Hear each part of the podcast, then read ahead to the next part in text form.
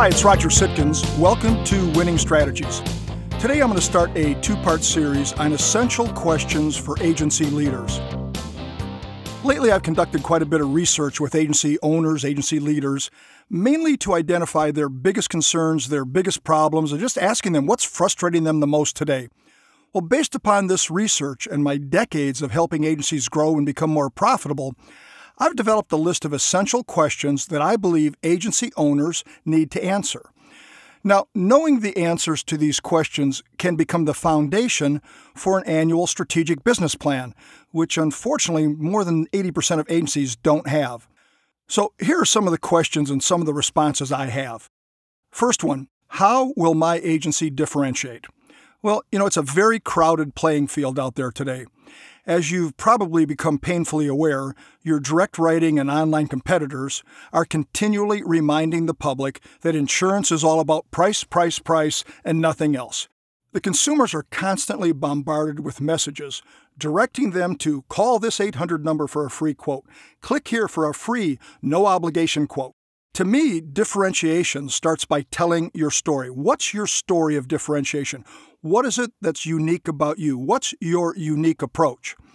In our Producer Fit program, we talk about purpose, process, and payoff, the three P's. What is the purpose of your unique approach? What is the process you're going to take your prospects through? And by the way, look, copy, quote, and pray is not a process, it's hysterical activity on the way to the grave. And then finally, what is the payoff for the prospect? It answers the question foremost on the mind of most prospects what's in it for me? Although storytelling is somewhat of a lost art, it's more important than ever in our industry. What's your story of differentiation? See, this is more than just the 30 second elevator speech. It's more like a two minute infomercial that highlights why people should buy from you. The key to telling your story is to be concise and succinct. In other words, make your story short and sweet. That's not as easy as it sounds, as suggested by the following that I once read. I love this one. It said, I'm sorry this memo is so long, I didn't have time to write a short one. Boy, how true. Writing with brevity is difficult and time consuming, as I know from firsthand experience. You know, recently my company produced a two minute video for our new private client group, the Sitkins Network. Well, I hate to tell you this, but it began as a 23 minute presentation. Our initial goal was to cap it at 18 minutes, which is the maximum length for the popular TED Talks. But even after whittling the length down to 15 minutes, we decided it was still way too long.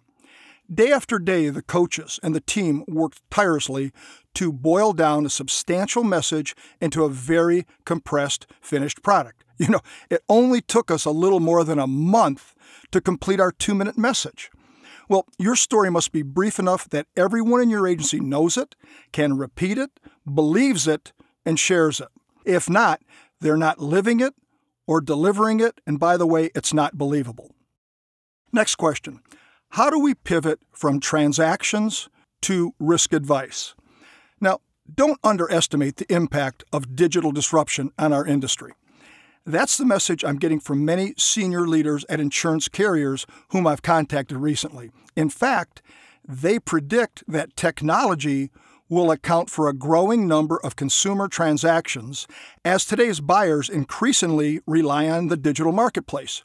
To its peril, I think our industry is not keeping up with the trend as well as they should. While I completely appreciate the value of and the need for digital transactions, I also firmly believe that relationships still matter. They matter to the best agencies and agents and to the types of clients that you truly want to attract and retain. At the same time, I certainly can't ignore the very real threat digital disruption poses to our industry. Today's technology is constantly evolving. Today's apps and other digital tools will soon be obsolete and be replaced with something new, improved, faster, cheaper, quicker. On the other hand, you and your advice, the risk advice you give, I believe is pretty much irreplaceable. Therefore, as an independent agency and agent, your only real defense against technology and commoditization is the advice you offer your existing and future clients. Are you a risk advisor or a transaction facilitator? You and your agency won't survive by transactions alone. You must provide risk advice and offer insurance solutions. Next question How will we attract our next great producer or service person? Well, I can tell you that almost every agency owner, every agency principal I've surveyed recently has asked me the same questions. Where do we find people? How do we attract the best producers and service staff? Here's my first question to them, my first response. Is your agency an attractive place to work? Would it be on your community's list of best employers or best places to work? Other questions for agency leaders include What's your agency strategy for attracting and retaining the best talent? What sort of training and development programs do you provide? Do people work in teams or in organizational silos? Do you offer incentive compensation programs? Do you provide specific opportunities for growth and promotion? I think these are things you've really got to sit down as a team and talk about. You know, we, we look at attracting the people, something that I, I always have to ask. Are you hiring insurance talent or are you hiring talent? You know, there's not a single person listening to this podcast who was born with insurance knowledge. Let's face it, none of us had insurance knowledge when we were born. That's something that you've learned. That's something you can always teach. So to me, I want to focus on the overall talent instead. We can teach them insurance. How about this one? Do you know what your future ideal team members look like? We often talk about future ideal clients, not suspects or prospects, but future ideal clients. Shouldn't we also be thinking about what our future ideal team member looks like? How would you define and describe them? You should be recruiting every day, not just when there's a need. Now, here's a recruiting technique that works really well. The next time you're talking to a center of influence or an A client, mention that you're looking to expand your team. You're looking for another salesperson, service person, IT, whatever it may be, and describe exactly what you're looking for in that future ideal team member, that future ideal employee. If they don't have someone in mind at the moment, ask them to be on the lookout and contact you when they come across such a person. You'd be surprised at how well that technique works. Next question How do you create overflowing pipelines? Well, the goal of creating overflowing pipelines is simple, and it's something you've heard me discuss countless times before. In fact, in a recent podcast, I talked about the importance of filling your pipeline with future ideal clients, not suspects and prospects, as I just mentioned. But how do you create inbound leads? How are you utilizing social media? What are you doing with blogs and info marketing? The point is to create interest in your agency your products and services by providing insurance related information on a regular basis, whether it's weekly, bi weekly, or at least monthly. Another tried and true avenue to overflowing pipelines is, of course, through referrals. Okay, I know ho hum, but are you doing it? Are you really doing it? The same goes for working with centers of influence. We refer to them collectively as the COINS, the Center of Influence Network. Does every one of your producers have at least 10 coin members, and are they doing something with each one of them once a quarter? Now, you know what? That may sound boring, but quite frankly, it really works. Also, producers should be out in the community networking as often as possible. Something called the law of circulation. Get out there where the people are. Next, really important question How do we maximize our technology? You know, I just invested a day and a half with my content partner for the Better Way agency, Angela Adams. She's the best I've ever seen when it comes to maximizing automation and technology in the internal operations of an agency. I asked her to update me on how well the average agency is using their automation system and related technology. Well, in the past, whenever I'd ask her that, she told me the number was a little bit under 50%. So I certainly figured that percent would be higher now. They'd be using a higher percent of the system due to the ongoing developments and advances in technology. Well, you can imagine my shock when she gave me the updated percentage less than 20%. I thought, oh my gosh, you're kidding me. Less than 20%.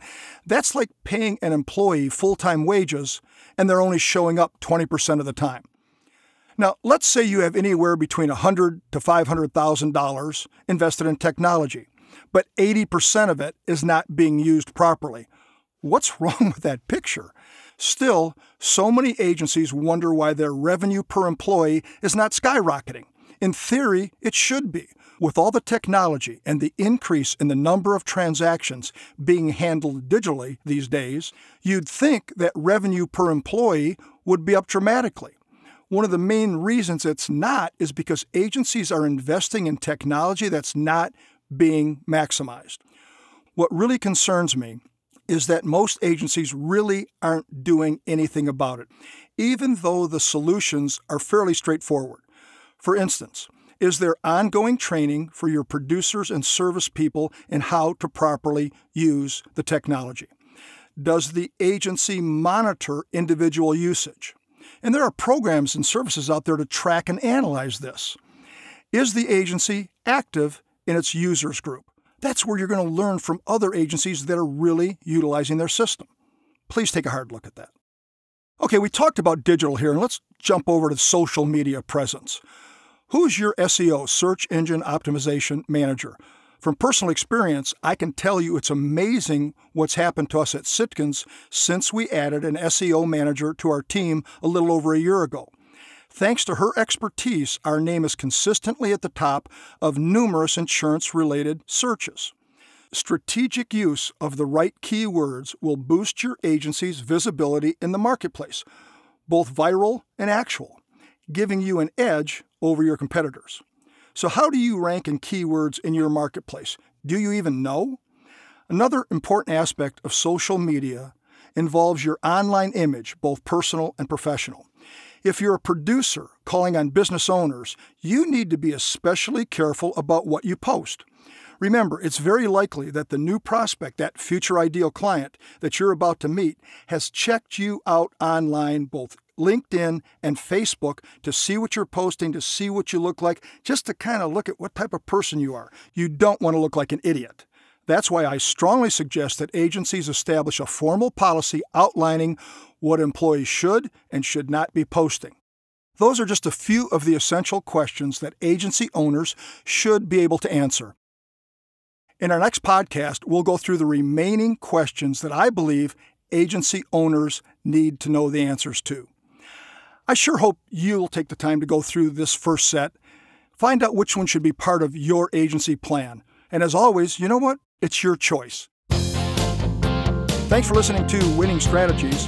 For new opportunities to replace that which is no longer working in your agency and the ability to sell more, retain more, and earn more, visit our website, www.sitkins.com. There's some free tools there you can use also.